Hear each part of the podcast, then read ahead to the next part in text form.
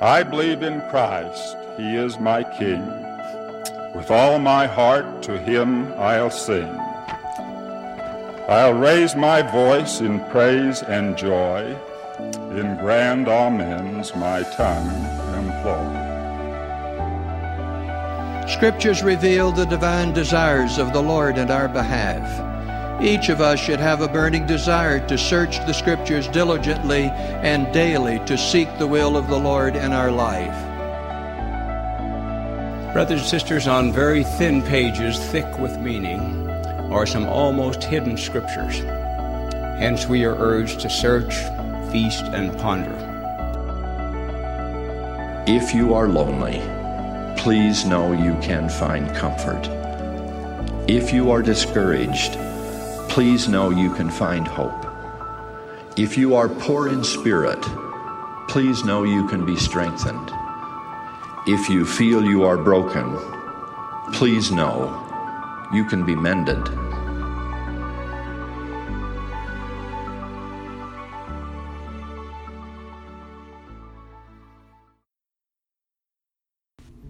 Welcome back to Go and Do. We hope you had a good Pioneer Day and that everyone is staying healthy and safe out there. Remember, we want this to be more than something you just listen to. That's why we named it Go and Do. Let's learn something, share it with others, and put the gospel into action. This is Daniel, and this week Feely and I discuss Alma 39 through 42, Alma's advice and guidance to his son Corianton about sin, the spirit world, and the judgment. This is basically it's the third son, Corianton, and it's Alma. It seems like he has a lot more to say to Corianton than he did to even to Helaman.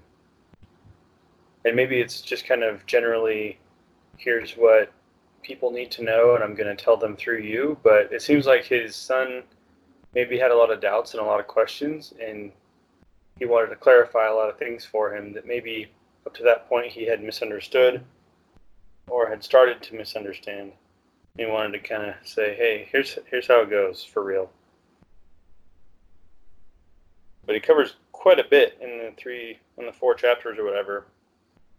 So I like at the beginning of 39 where Alma, you know, is talking to Corianton, and it sounds from the reading of these chapters that Corianton is the youngest or near to the youngest, because there's a place where Alma says to him, look unto your older brothers, you know, listen to them, you know, seek their counsel.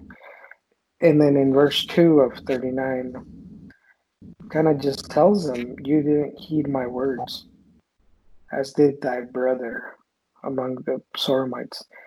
Now, this is what I have against thee. That didst go unto boasting of thy strength and thy wisdom and it's funny that that's the first thing Alma mentions. It, it wasn't his, you know, the story's famous for him running away with the harlot and committing sexual sin, right? But he, Alma says, "This is my problem: is you thought you knew better, and that uh, you could, uh, you know, that you had great strength and wisdom." And that you were maybe impervious to these things and you could go flirt get as close to the line as possible. But you could you could live on the edge and, and you were strong enough not to fall right type of thing. Which i think is a very common uh, way common temptation for all of us to think oh i can i can watch a little bit. I can do a little bit. I'll be okay. You know i'm i'm not gonna go get addicted to this. I'm not gonna go, you know, you know, that's a those are like famous last words. And then he tells them in verse three, and this is not all my son that didst do that which was grievous unto me, for thou did forsake the ministry, and did go over to the land of Siron among the borders of the Lamanites after the harlot Isabel. So it's kind of like you were prideful in thinking that you were invulnerable you didn't do what you were supposed to be doing and then you went after what you should have gone after right so it's not like it's not like this happened one event and he was gone you know it was like and I think that's a pattern for all of us. Like we we tend to boast of our own strength. We think we can handle things, uh, and we don't rely on the Lord. And then typically we find ourselves in situations where we're not doing what we should be doing. So there's room to be doing what we shouldn't be doing. You know what I mean? Yeah. It's kind of like if we're busy doing what we should be doing, we're going to avoid a lot of these temptations. It also kind of points out all these decisions being made, but there's multiple checkpoints, right? Where he could have been like, okay, I'm not going to go any further. I got to go. I got to change. I can't let this go any further, right? If you're going to start boasting of yourself, which I kind of imagine was, we're here with the Zoramites to set them straight, right? And I'm here with the with my dad and my brothers, and we're we're the righteous people, and we're going to set you all straight. And almost, you, know, you took the kind of the wrong stance on that. That's what we were doing, but you can't go in there and be like, hey, I'm so amazing, I'm so strong, I'm so wise, and then start making poor decisions. Because if you think about each major sin, or even some of the small sins, there's multiple decisions being made that take you down that path. The Lord will give you multiple opportunities. The Spirit will prompt you multiple times before it decides that you're not going to listen, right? You have multiple times to say, I'm going to, this is too far. I'm going to go back. And the fact that he didn't, the fact that he just kept going with that progression all the way through to the end, I think was really the, the telltale for Alma to be like, look, man, um, it's it's bad enough that you were boasting of your own strength and your own wisdom, but that's not all, my son. You you forsook the ministry, and not only that, but you went with this Isabel, right? He's kind of saying there's a lot of things here where you could have stopped yourself. A lot of times when you could have returned back and humbled yourself, but you just let it progress.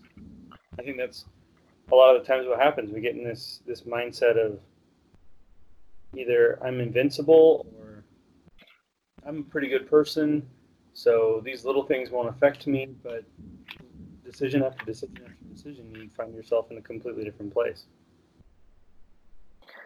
Yeah, I like how the beginning of the lesson it asks us to look through these chapters through 39 or 42 to see valuable ways.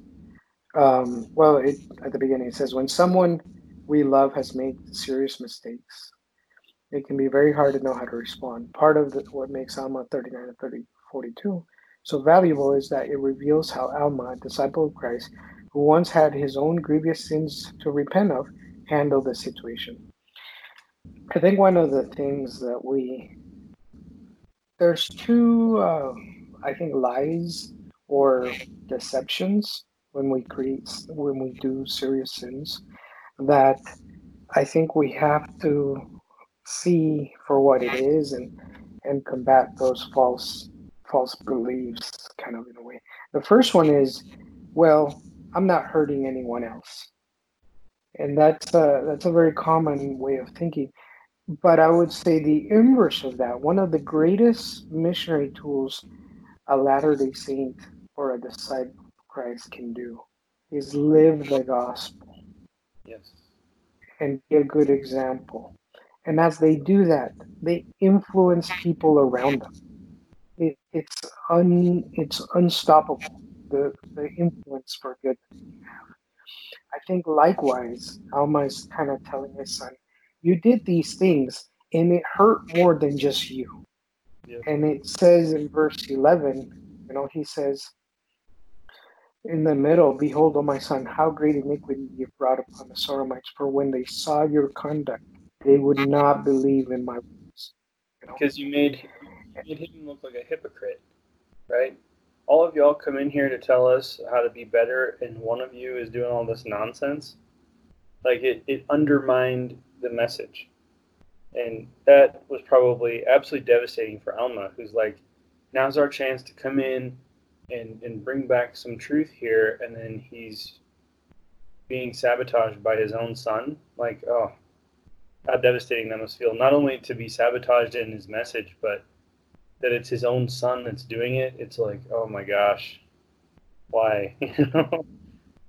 Yeah, I mean, and because I, I see that a lot. I, I see people kind of in our day mention things like, well, I'm not hurting anybody. There's, you know, sins of omissions and sins of commission, you know, sins that you do because you're doing something wrong.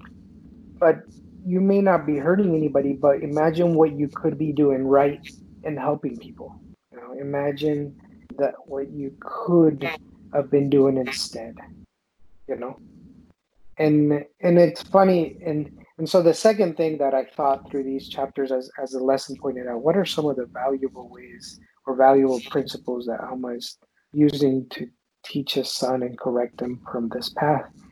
It's a hard thing because it, it there's truth to it and then there's also the atonement, you know, the fact that you can that you're disqualified.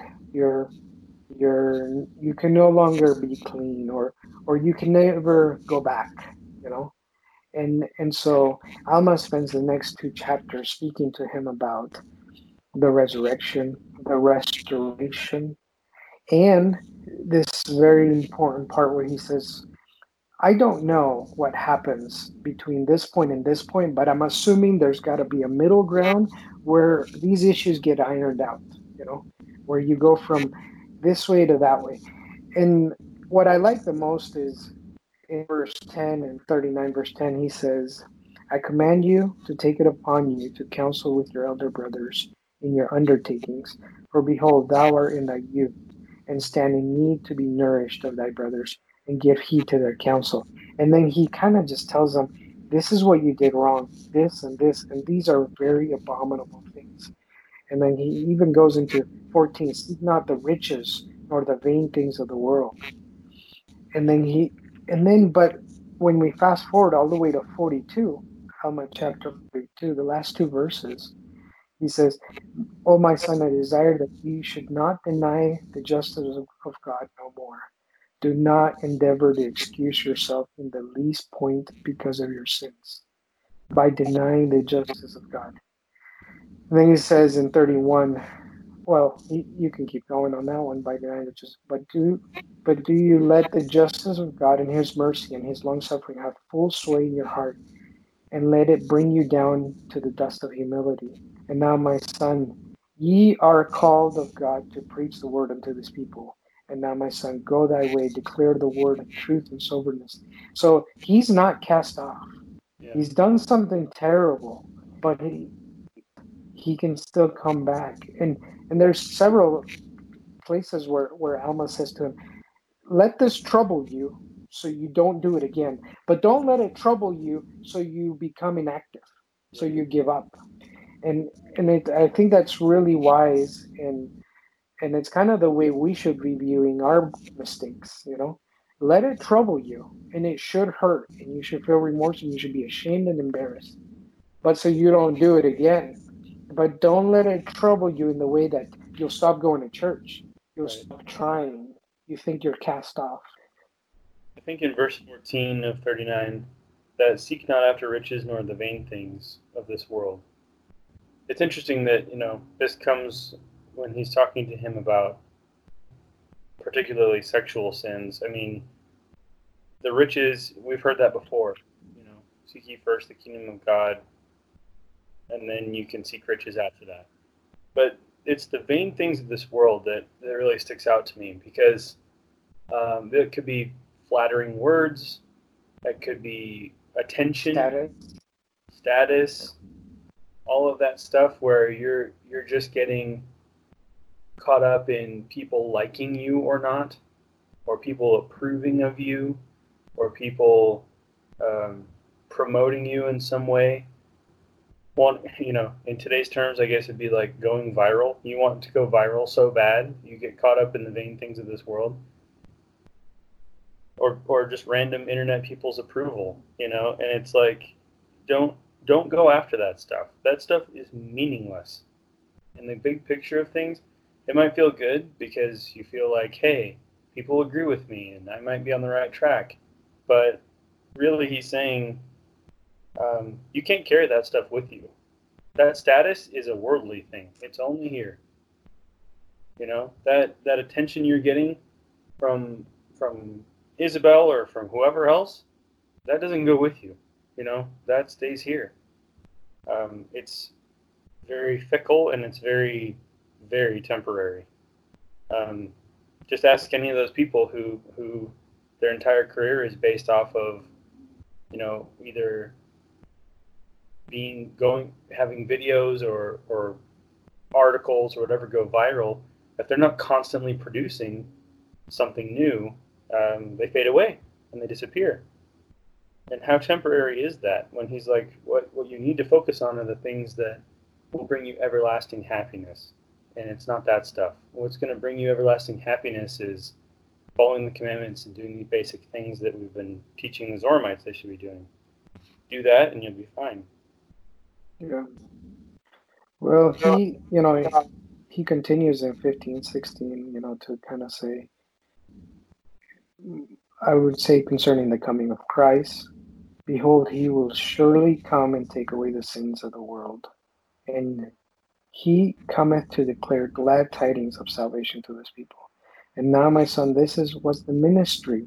This is what you should have been doing. Is kind of what he's saying, declaring glad tidings unto this people to prepare their minds, or rather, the salvation that might come uh, unto them. And it's funny because it seems like Corianton has a doubt or a question or something that bothers him. And it's basically, why are we declaring these things now when it hasn't even happened? When it's going to happen in the future. And in 17, he says, And now I will ease your mind somewhat on the subject.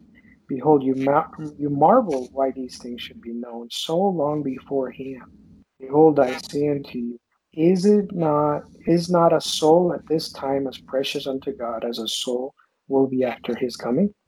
Is it not as not as necessary that the plan of salvation should be made known unto these people as well as unto their children.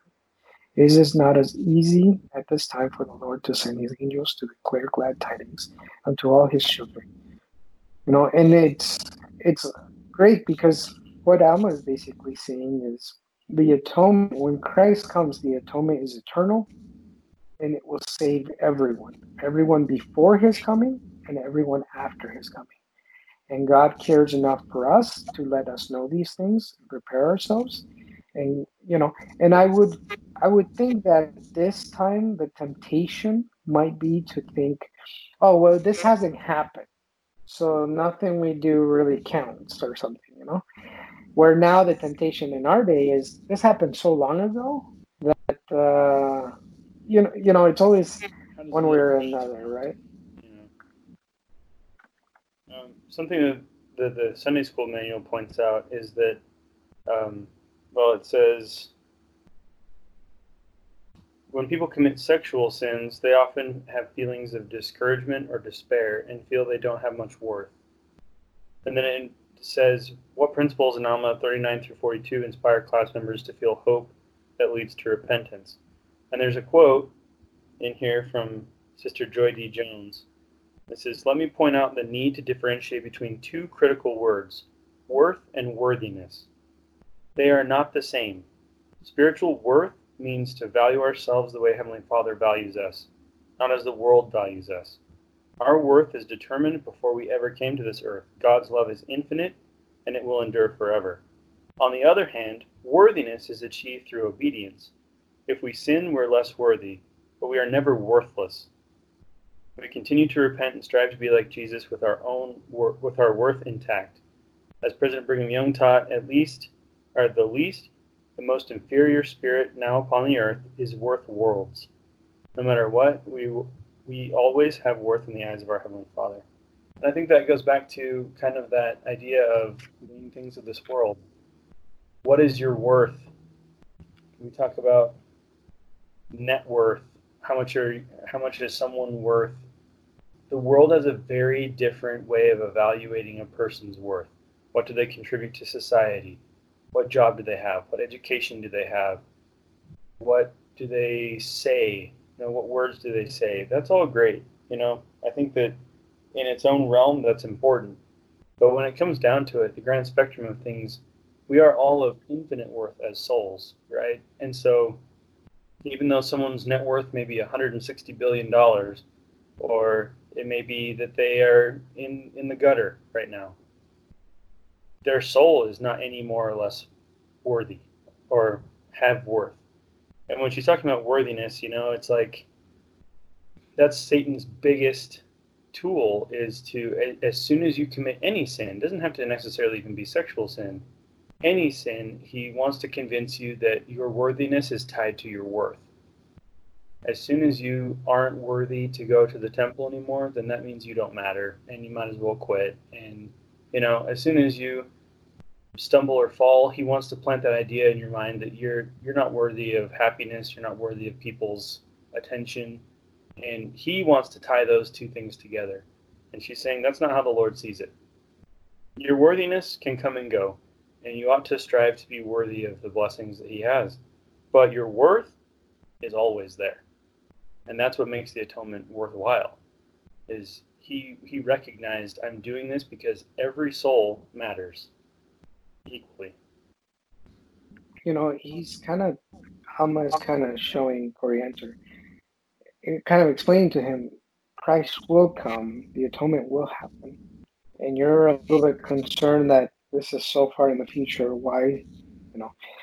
But then he goes and talks. I really like verse uh, 11 on chapter 40, where where he says, "Now concerning the state of the soul between death and the resurrection."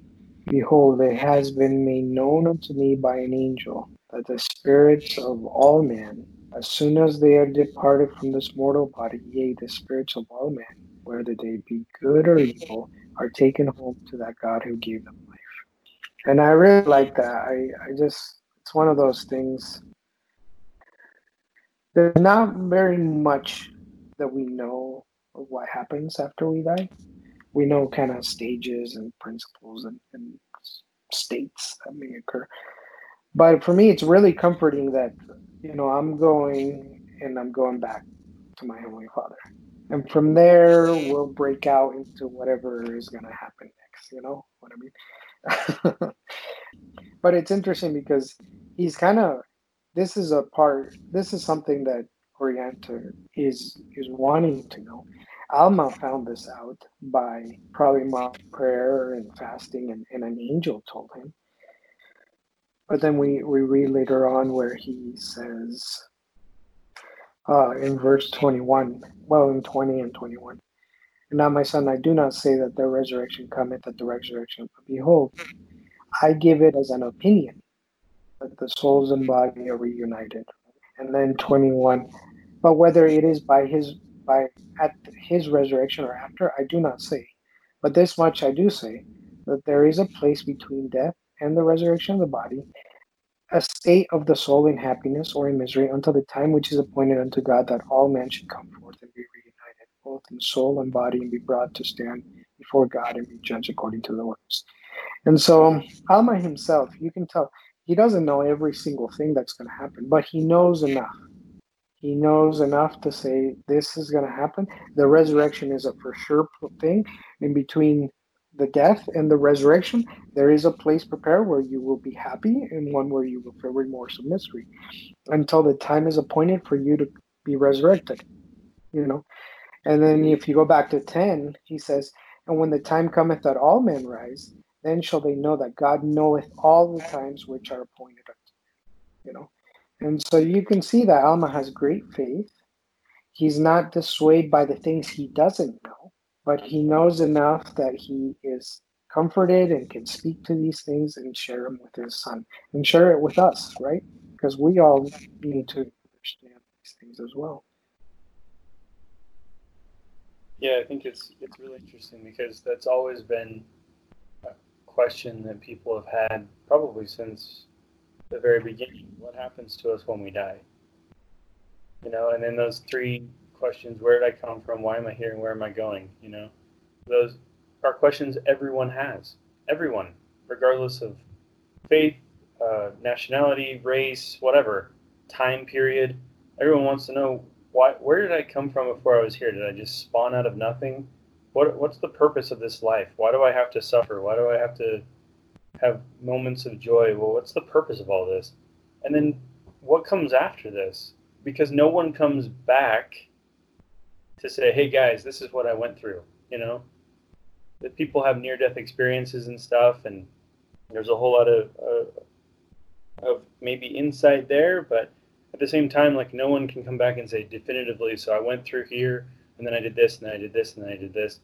It's kind of all just their interpretation, and I think when we look at the scriptures and we get a chance for him, even the prophet, to say, I don't really know how exactly things go, but you have uh, resurrection, and there's a space between death and your resurrection.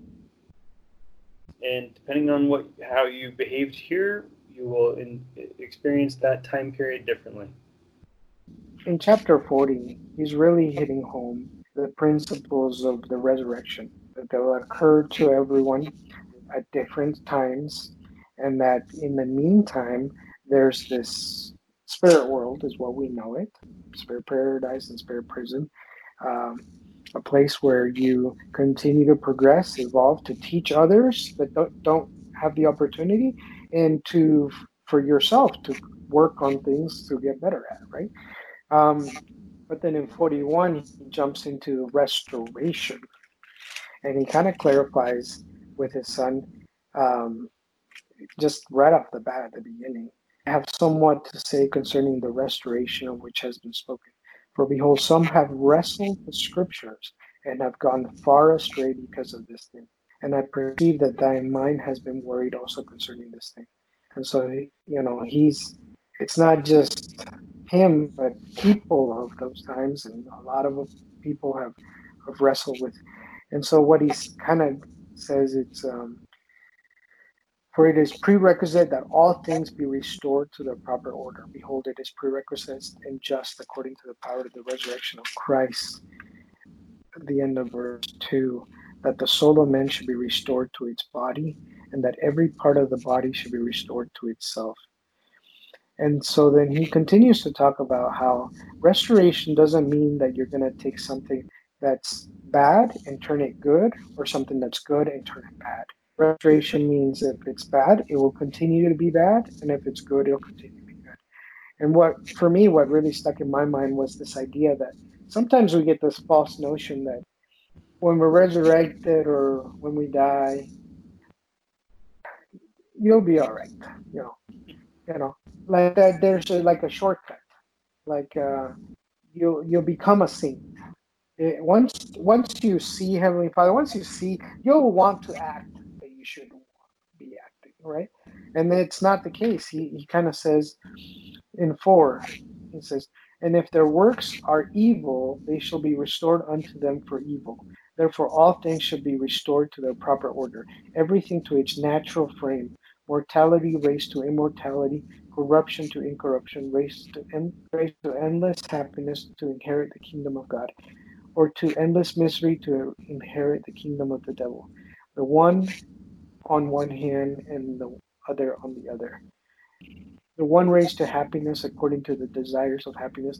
So what he's trying to, what I got gathered from this is he's trying to say, what your, the way your moral compass is pointed, you're continue to point in that direction.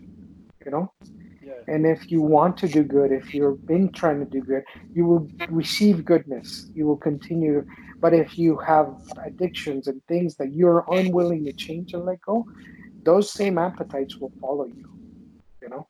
Or even like your way of thinking, your way of viewing the world isn't going to suddenly change. It might be impacted by the new information you have about oh, how the gospel works and stuff. And when you're over there, you may see missionary type spirits going to teach other people and stuff like that, and maybe that happens. But you you're you're not going to stop being you. You're going to be restored to yourself again. Um, your spirit will not have suddenly changed, either good or bad, right? You're going to be the same person you were, and the only difference with the resurrection is now you have an immortal body. It's a perfect and immortal body. So if you had ailments, if you lost a limb, even if you lost your hair, I guess I don't know. It says something in there about every hair, so there's hope, Peely. um, everyone will be restored to a, a perfect and, and immortal body, right? It says corruption in corruption. But your soul, your spirit, is the same as it was, and your priorities are the same, and your morals are the same, and the way that you you think is the same. You're the same person, and so I think that's where it, you know, this it talks about the misery of like the spirit prison side of things. I think the misery is really trying to grapple with a discrepancy between what you've done and what the truth is, or how you see things and how what the truth is, and trying to figure that out. Why did I act this way, or why do I see the world this way when they're telling me it's another way? And how do I how do I tackle that discrepancy? And that's a that's an emotionally and mentally taxing experience, I think. Because you're going to sit there and you're going to say, I thought I was doing everything right, or I thought, you know, the sins I committed, those that only harms me. Big deal. Yeah, I'm not affecting anyone else. And then you get to the other side and you're like, yeah, but here's the bigger picture. And you have to then say, oh gosh, it takes in a tremendous amount of humility to basically go against a lifetime of behaviors and say, oh, I guess I was wrong. Because there's definitely things that everyone is doing that they're excusing, that they're saying, ah, I do this right, and so this thing's not that big a deal. And we'll get to the other side reminded, you know, you could have done a little better on this and that. In in our religion, we talk about eternal progression but I don't think we sit down and ponder very much what that would look like. What kind of personality do I need to have and character attributes to continuously progress? One, you have to let go, like when you receive new knowledge, be able to let go of older knowledge for the newer knowledge. You know, what was what was right yesterday may not be right tomorrow. We want we almost we crave one constant one answer forever you know? And shun everything else and, and close our minds and our thoughts but that goes totally against continuous revelation and the principle line upon line precept upon precept we even have the scriptures to give us the law of moses you know and then the gospel law and then we're told there's even greater. There's the law of consecration. We kind of live a little bit of all of those.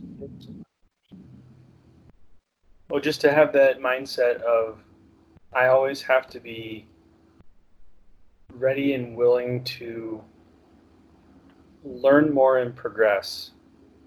It's not a stationary thing where I, I've I have achieved the highest point and now I'm good there's never a moment like that.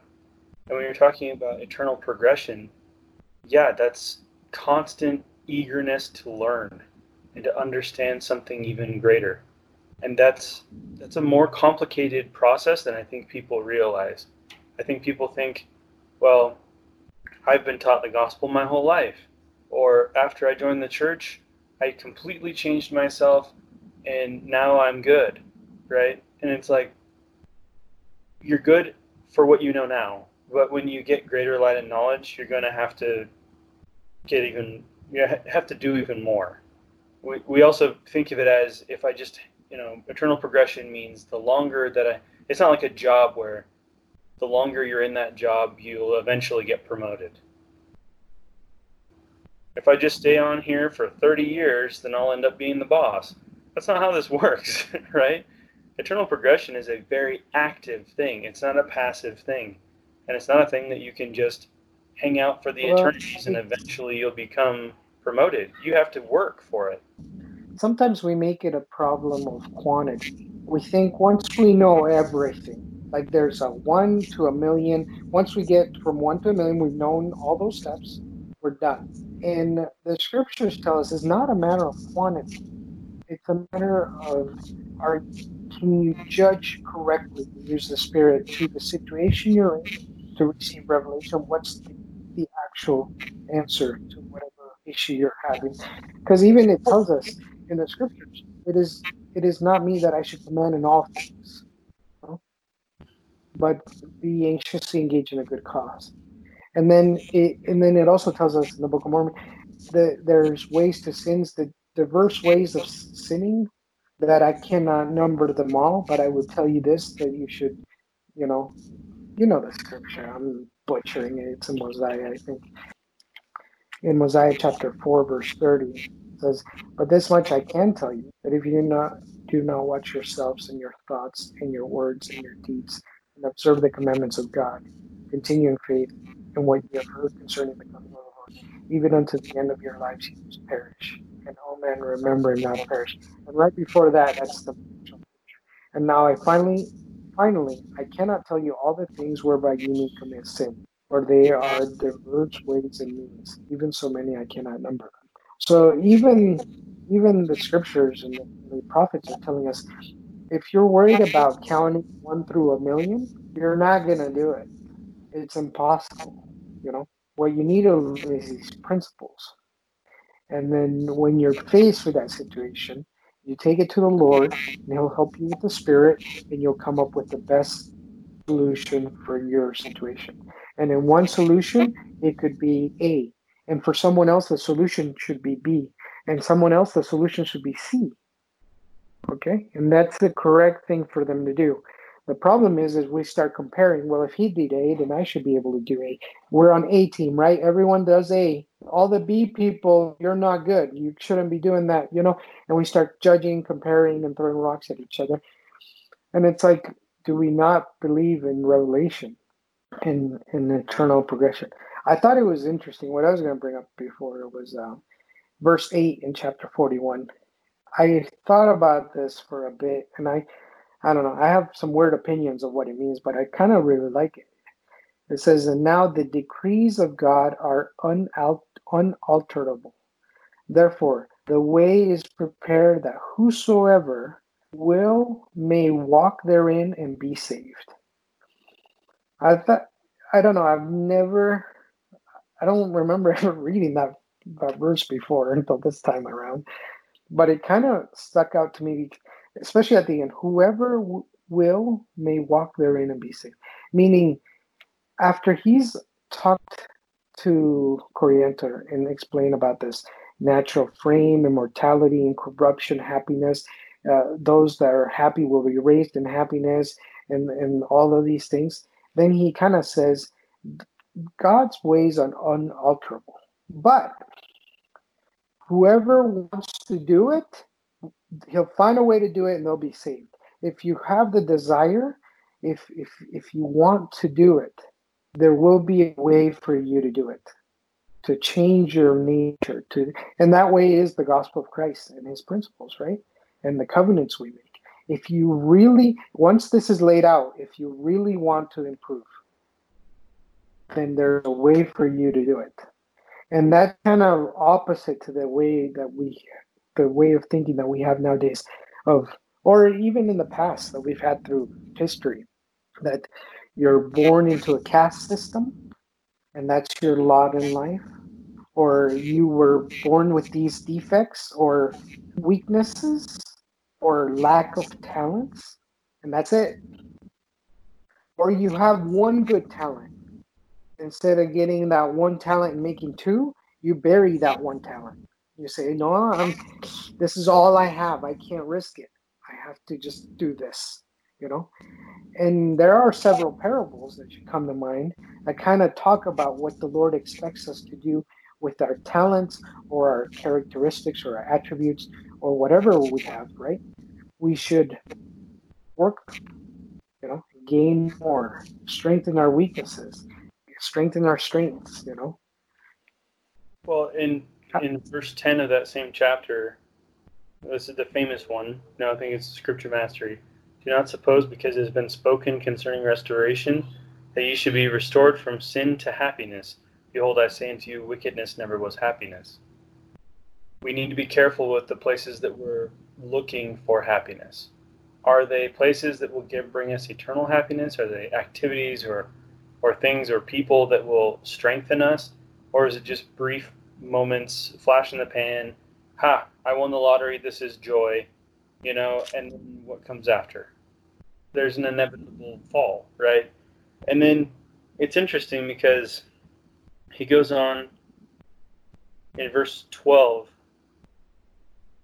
or in verse 11 it says and now my son all men that are in this state of, of nature all men that are in a state of nature or i would say in a carnal state are in the gall of bitterness and in the hand, bonds of iniquity they are without god in the world and they have gone contrary to the nature of god therefore they are in a state contrary to the nature of happiness and now behold, is the meaning of the word restoration to take a thing of natural state and place it in an unnatural state, or to place it in a state opposite to its nature? It's interesting because you know the the ongoing discussion, you know, is is man inherently good or evil? Right?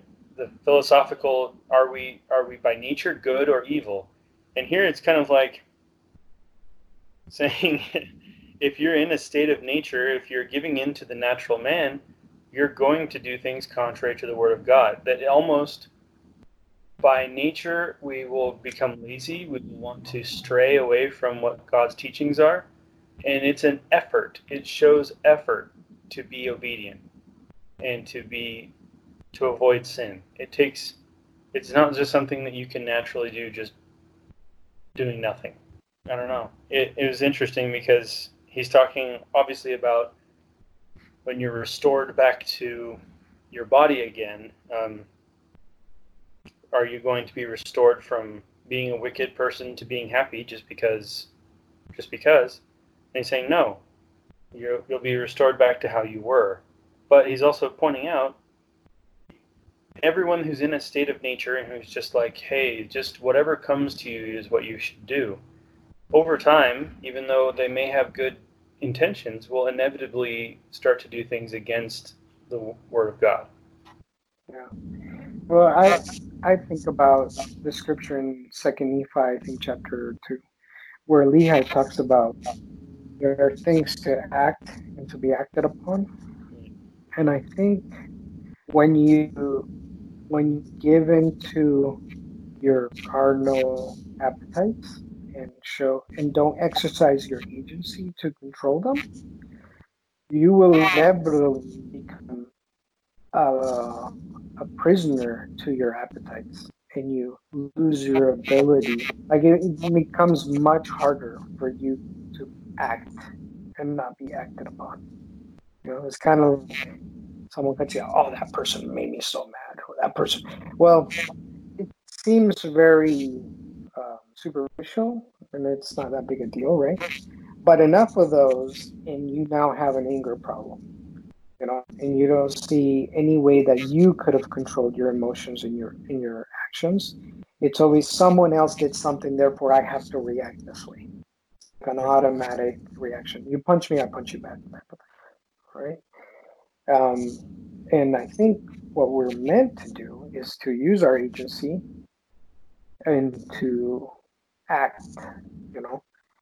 And so, even though chaos may be whirling around you, you still have your choices and your ability to act. It, it's kind of, I, I often look at people, you know, there was one story here in, in the Salt Lake Valley of, of a gentleman who ran across a homeless individual and then he recognized them, and they used to be one of his mission companions, right? Uh, if you remember this. But he kind of, you know, went out to eat with him and talked to him and did a whole thing, try to help him. And even helped him try to get a job and all these things. And then inevitably he went back to that life again. Here's what I'm trying to say, and I don't know how to say it. I think sometimes our agency, by choosing, one, you know, maybe a level one bad thing, It tends to lead to a level two bad thing It tends to lead to a level three bad thing. And after a while, we're so entwined in there that we lose our agency. We become prisoners to our appetites. And then you deal with people that we look at and we say, hey, this person needs professional help because they're an addict or they're this or they, you know, you know. And so what we what we forget is that at level one, two, and three, you could have done something about it. uh, four, five, and six, you now need help. And at six, seven, eight, you are institutionalized or you're a threat to everyone, right? You're into like these people who you read them on the news and you you just hit yourself on the head and you say, okay, high school to- coach tries to uh, trick his student into doing this or that or that. Oh, and it's the seventh time. Oh, and then you find out. Then you find you're like, how does this happen? Do you go from zero to there, or are you in six or seven where you're losing your rational thinking, losing your agency? You know, and and I think that's where I think about when the he says, "I will bound you up with strong cords." Yeah, I think it's it's really kind of what I was saying about what he was what Alma's telling Corianton about. You had all of these opportunities to get out of that way of life. You had all these opportunities to change. You had all these instances where you could have stopped yourself. And I think, really, in my personal experience, when I know I've done something wrong, my immediate guilt or the feeling of, hey, that's not right, that's a first checkpoint. And if I ignore that, continue, then the spirit might hang around a little bit longer and be like, dude, what are you doing? You know, you know this isn't right. You should change the channel or you should stop doing this. And if I continue, he might fire one off, one more warning, you know, to be like, I'm taking off if you don't stop this. Um, and then, you know, I'm oversimplifying this, of course, but I'm saying like there will be multiple opportunities where you have the decision to change, where you have to literally make a decision to continue. And so many times we don't detect those those checkpoints and we allow ourselves to go too far.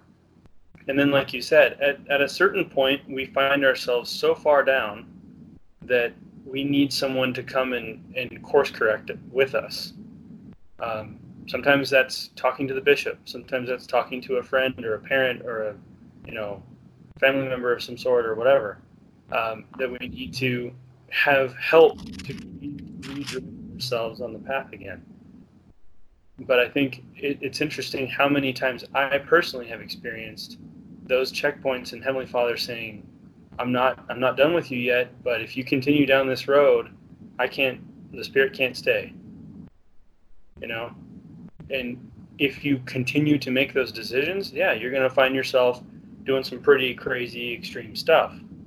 Um, if you say, I'm going to, okay, that's enough. I'm done. You're right. I'm done. I'm well, I also think we should, I, I believe that when you're doing what's right, the Lord will protect you, meaning, like on your mission, you knock on a door, somebody opens it, and they are half naked or whatever. You know, it doesn't take much for you to move on. You know, like for your mind to move on. You know, not linger on it. You know, you're you're kind of like protected. You run across things. You know, people say things, you see things. We we saw some terrible things in Chicago. You know, and it, it's like no effect. You're good because the Lord is with you you were doing what you're supposed to be doing. Things just happen. And then there's a total different thing where you go out of your way to get as close to the line as possible. And I think the decision for you to distance yourself from the spirit begins in your mind long before you've taken action. Yeah. You know? And by the time you've taken action, sometimes you're like, well, well, I don't feel bad anymore. And it's like, well, because you lulled your senses about 15 hours ago when you started planning this out. You know? That that's when you felt bad. By the time you're here, ready to go, uh, of course you don't feel anything now because he's gone. You know, and you've been justifying all the ways that you can do this, and then you want to make it as if it's God's fault. Well, if you didn't want me to, you know, smoke this joint, he wouldn't have made marijuana, right? Or, or whatever, right? Well, the thing is, when Alma's talking, he puts these two things right next to each other. Talking about sin with his son Corianton, and then right after that, talking about the afterlife and the resurrection. And there's the reason. I think he's saying it's bad to sin. You should avoid it. You should try to be worthy. here's why. Beyond just what you're experiencing in this life, there are eternal repercussions for not following the commandments of God. And I want you to be happy, and I want you to experience what it's like in this to have that peace and that happiness on the other side, and to be with in the presence of God someday. I don't want you to have to go through what I went through when the angel came and struck me down for three days, and I was racked, right? I've been there. I know what that's going to feel like. I don't want you to experience that. Now is the time to change. Wickedness never was happiness. There's no better source for that to come from than Alma, who's like, I, I did all of that stuff. I know. Don't do it. Don't fall into that. Right? And I think his message to us years and years and years and years later is you don't need to um, have an Alma the Younger moment to appreciate um, the peace and happiness of the Lord. He's warning us don't even go there, right? Because a lot of people think, oh, well, when I'm young, I can do this and that stuff, and then I'll repent and change and become a good person, and and then I'll I'll have an idea of what it's like. I'll have that world experience or whatever, and it's like he Alma went through all that, and he's telling us straight up, don't even bother. That's not worth it. And also, I think people think it's like that quantifying way we, that mortal way that we like to count things. We think that his three days or two days of suffering, oh, he suffered for two days to pay for, so maybe I'll suffer for five or ten. I could hold out for a week, maybe. You know, I'm tough. No, he wasn't suffering. To him, it wasn't three days. To him, it was eternal. It was eternal, and it wouldn't have ended ever unless he cried unto the Lord, you know? And so, and that's the thing that he's trying to say. It's, sometimes people think, well, three days, you know, uh, I've been on vacation with my in laws for two weeks, you know, that's nothing, you know? Yeah, it's not a time thing like we think it's time he suffered eternally um, until he it was just like he wanted to disappear. The intensity was, and that was just his sins. Can you imagine the Savior for the sins of everyone? You know, like it's it's kind of crazy. I think um, for forty one, the last two verses, fourteen and fifteen, are two of my favorite verses in the Book of Mormon forever and he's kind of speaking to Corianton about in 13 about the word restoration, bringing evil for evil, carnal for carnal, good for good, righteous for righteous, right? And then he tells them, Therefore, my son, see that ye are merciful unto your brethren, deal justly, judge righteously, and do good continuously. And if ye do all these things, then shall ye receive your reward yea, ye shall have mercy restored unto you. So the first thing he's told to do is be merciful to others, so you can have mercy restored unto you. And ye shall have a righteous judgment restored unto you, and ye shall have a good reward restored unto you. For that which ye do send out shall return unto you again, and be restored. Therefore the word restoration more fully condemneth the sinner, and justify him not at all. And, and I would say, I would add one line. If I could add a line to the scripture, I would say, and rewardeth the righteous. You know? And because he's basically kind of explaining to him, have good karma, my son.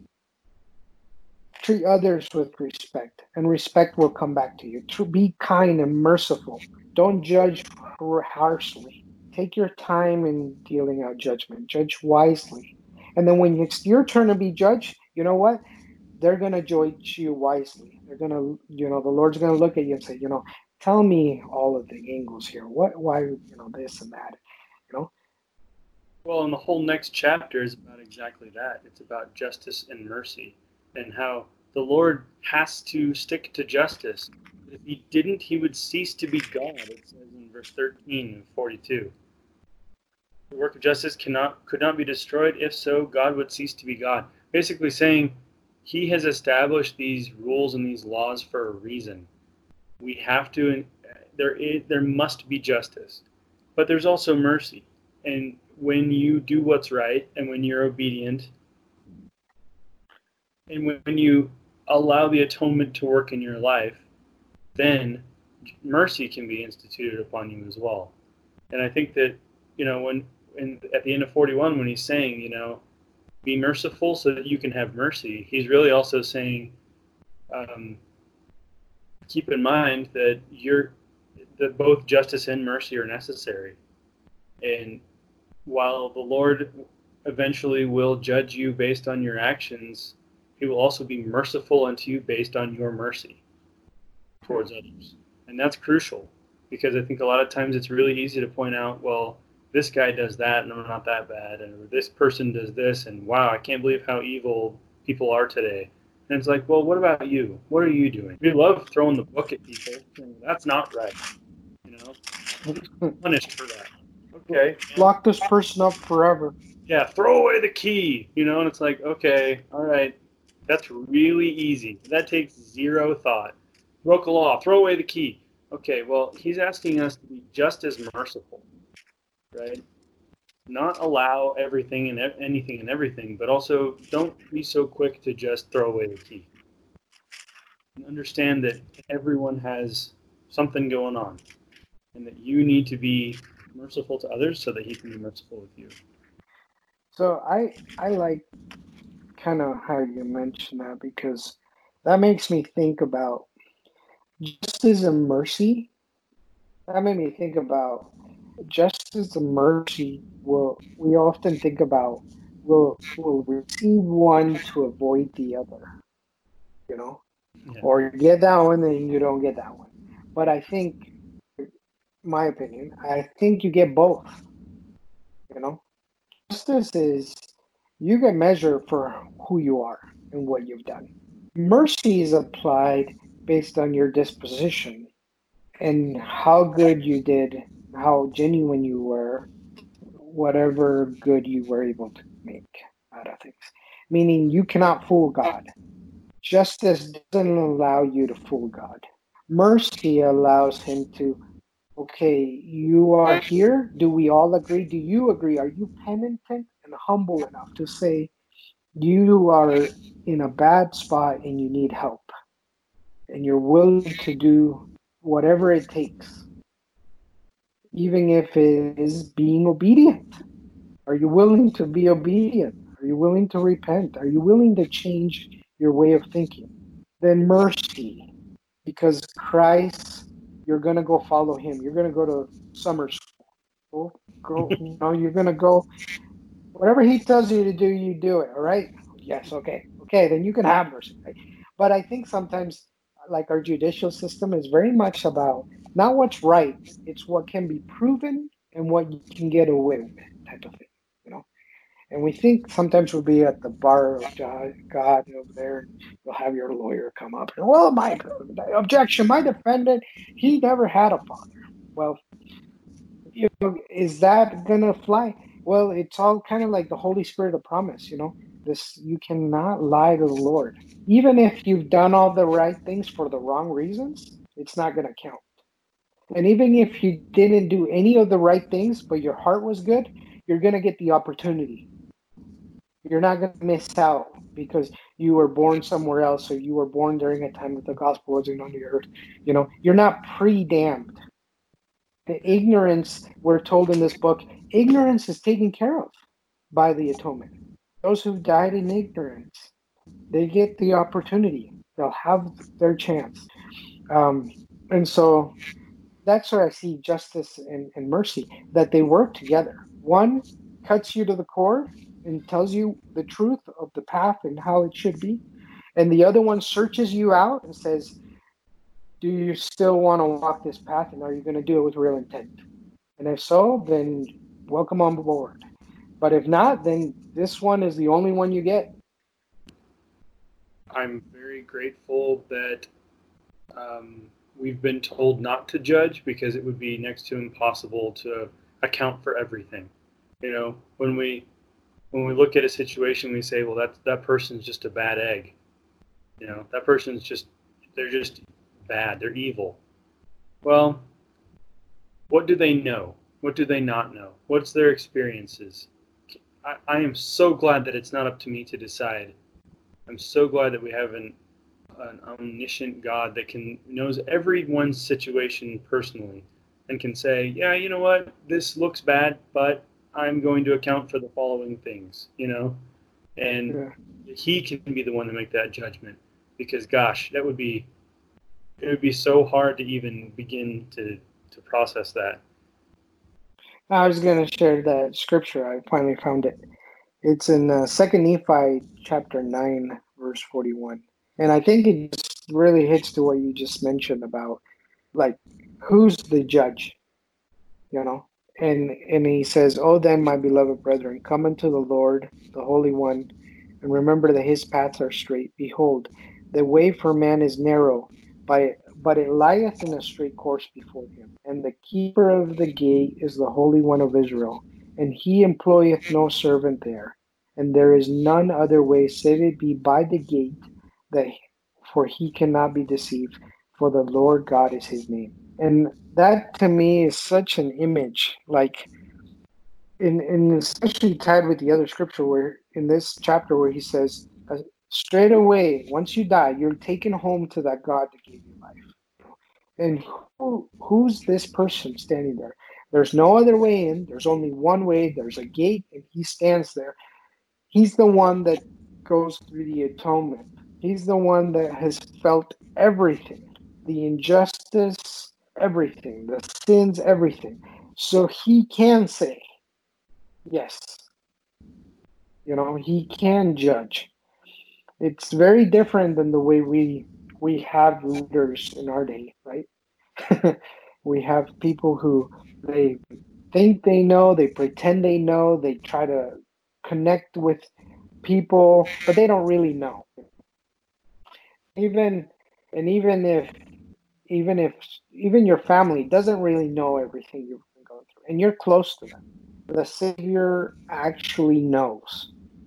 He doesn't know kind of what it's like. He knows he felt it. He's been there. And that's what makes him the leader he is. That's what makes him the perfect judge. That's why he can dispense justice and mercy perfectly. And one doesn't rob the other, you know. And that's the only way, you know. And I, I think that um, despite all of our weaknesses, you shared it earlier, the last verse in 42, when he tell he reminds Corianton, you are called of God to preach the word unto this people. Just because we've committed sin, or just because maybe we're not living perfectly all the time, doesn't mean that we're no longer being asked to be representatives of God and to change our ways to, to better represent Him and to be examples to those around us.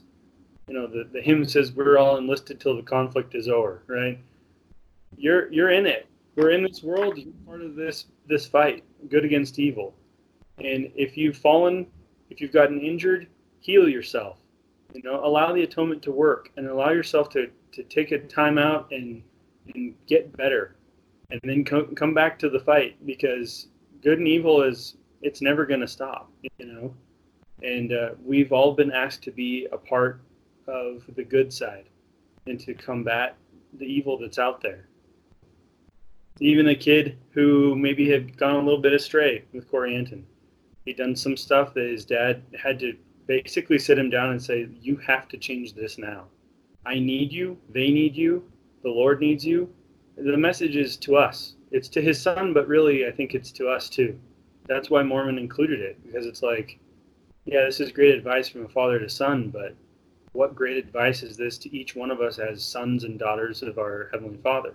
right? We're all called to preach this word. We're all called to do this, and it doesn't matter what what what we've done. Uh, the atonement is eternal, and the atonement has all the power to, to help us get back on the path again and to be effective again. And I think that's such a beautiful message from these chapters. Yeah, as you were talking, I was thinking about what what a weird thing we do with the gospel. Like we we believe in it that it changes people's lives and it puts you on a path where you can continuously progress and you can repent and that Christ's atonement is so powerful. If you have the desire, it doesn't matter what you've done, you can overcome it with him, right? But as soon as one of us falls or we make a mistake, we think this medicine's not for me anymore. But you continue to take it. Everyone else continue to. It's just uh, I'm out, you know, and and uh, you know in my mind I was having this whole little skit of like these salespeople that sell vitamins, and like these vitamins are like as long as you take these you'll never get sick, and then you get sick, and then your your person buying them says what happened? He's like, well I stopped taking them and, and then they would say to you, "Why don't you just start taking them?" Oh no, no, it's not that simple. And it's kind of like we make it so complicated. And I, I was like, yeah, we either treat ourselves like we're somehow different and it doesn't work the same way for us, or even worse, we see someone else stumble and we say, well, I guess I thought that guy was a really great guy, but I guess you never know people, right? and we write people off, and it's like, what the heck? Maybe maybe he just did stumble. Maybe he needs help. Maybe he stopped taking vitamins, you know, and it needs some encouragement. It's funny, you know, our kids. They're you look at them at their age, and you think oh, they're doing good for their age. They're where they should be. Or no, for a four-year-old, you really should stop peeing the bed. Like we need to work on this. You can't just, you know, pee pants all the time, right? And, and you know that, and you can. There's a problem, but as a parent, you know where they're headed. One day you're going to be running, you know, uh, a very complicated satellite system that's going to help the bees grow. I don't know, something ridiculous, right? but you need to master you need to pee come to mom and dad and you go to the bathroom yeah. Hmm. and, so we see this incredible potential where they're going to do complicated things that are more complicated but at their level it, it's incorrect to give them all that information one they won't understand it and it's also incorrect to get really frustrated at them and be like, see, now you'll never be the astronaut I need you to be. And, and they're like, what, what are you talking about? You know what I mean? And it's like, I don't know. I vision like our Heavenly Father looking at us as if we are little babies. Just like, well, I need you to learn to be obedient. Okay, yeah, yeah, yeah, but I want to know, like, how much time is there in between when they open the gate from spirit prison to spirit paradise? Like, I, I need to know. Like, is it, you know, listen, you just need to be obedient. Okay. How about you get, then, you pay 10% of your increase? How about you uh, take the sacrament whenever possible? How about you just be a good person and don't judge everyone around you? Start there, and then then you'll you'll eventually know the rest of it you know? Of course all the knowledge is there for you but let's let's master these simple basic things first. Well we want a whole plan presented to us from a to z and let us consume it entirely. And it's like you cannot consume it. There are plans like that you know? Already close things like that. Like hey here's 24 books and you'll know everything you really should know about astrophysics. Here you go, go consume it. Who would consume it? No one. We, even complex topics, we learn line upon line, little by little. And sometimes you have to go learn other topics to better understand this one aspect of this topic. You know, it's kind of like when you have generals in in school. So you kind of can now you have what the alphabet is. Now you can learn about the letter M but in order to learn about letter M, you needed to know where all the letter other letters stood, so you have like a reference point.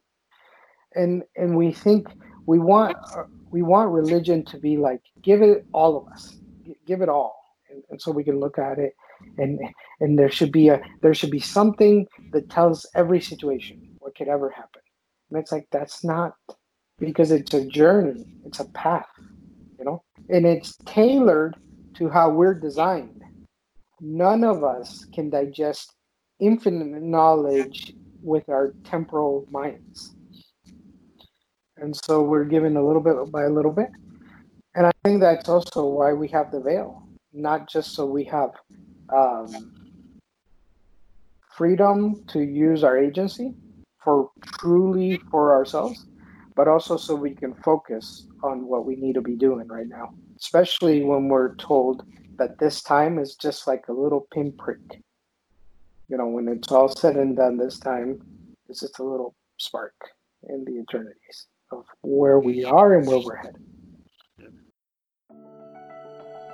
The Book of Mormon is truly the keystone of our religion, and that a man and woman will get nearer to God by abiding by its precepts than by any other book.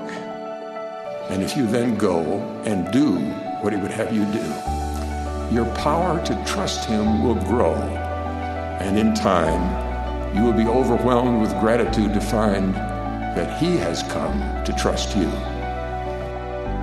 There is no end to the good we can do, to the influence we can have with others. Let us not dwell on the critical or the negative. Let us pray for strength. Let us pray for capacity and desire to assist others. Let us radiate the light of the gospel at all times and in all places, that the Spirit of the Redeemer may radiate from us. My dear brothers and sisters, Jesus Christ invites us to take the covenant path back home to our heavenly parents and be with those we love. He invites us to come, follow me.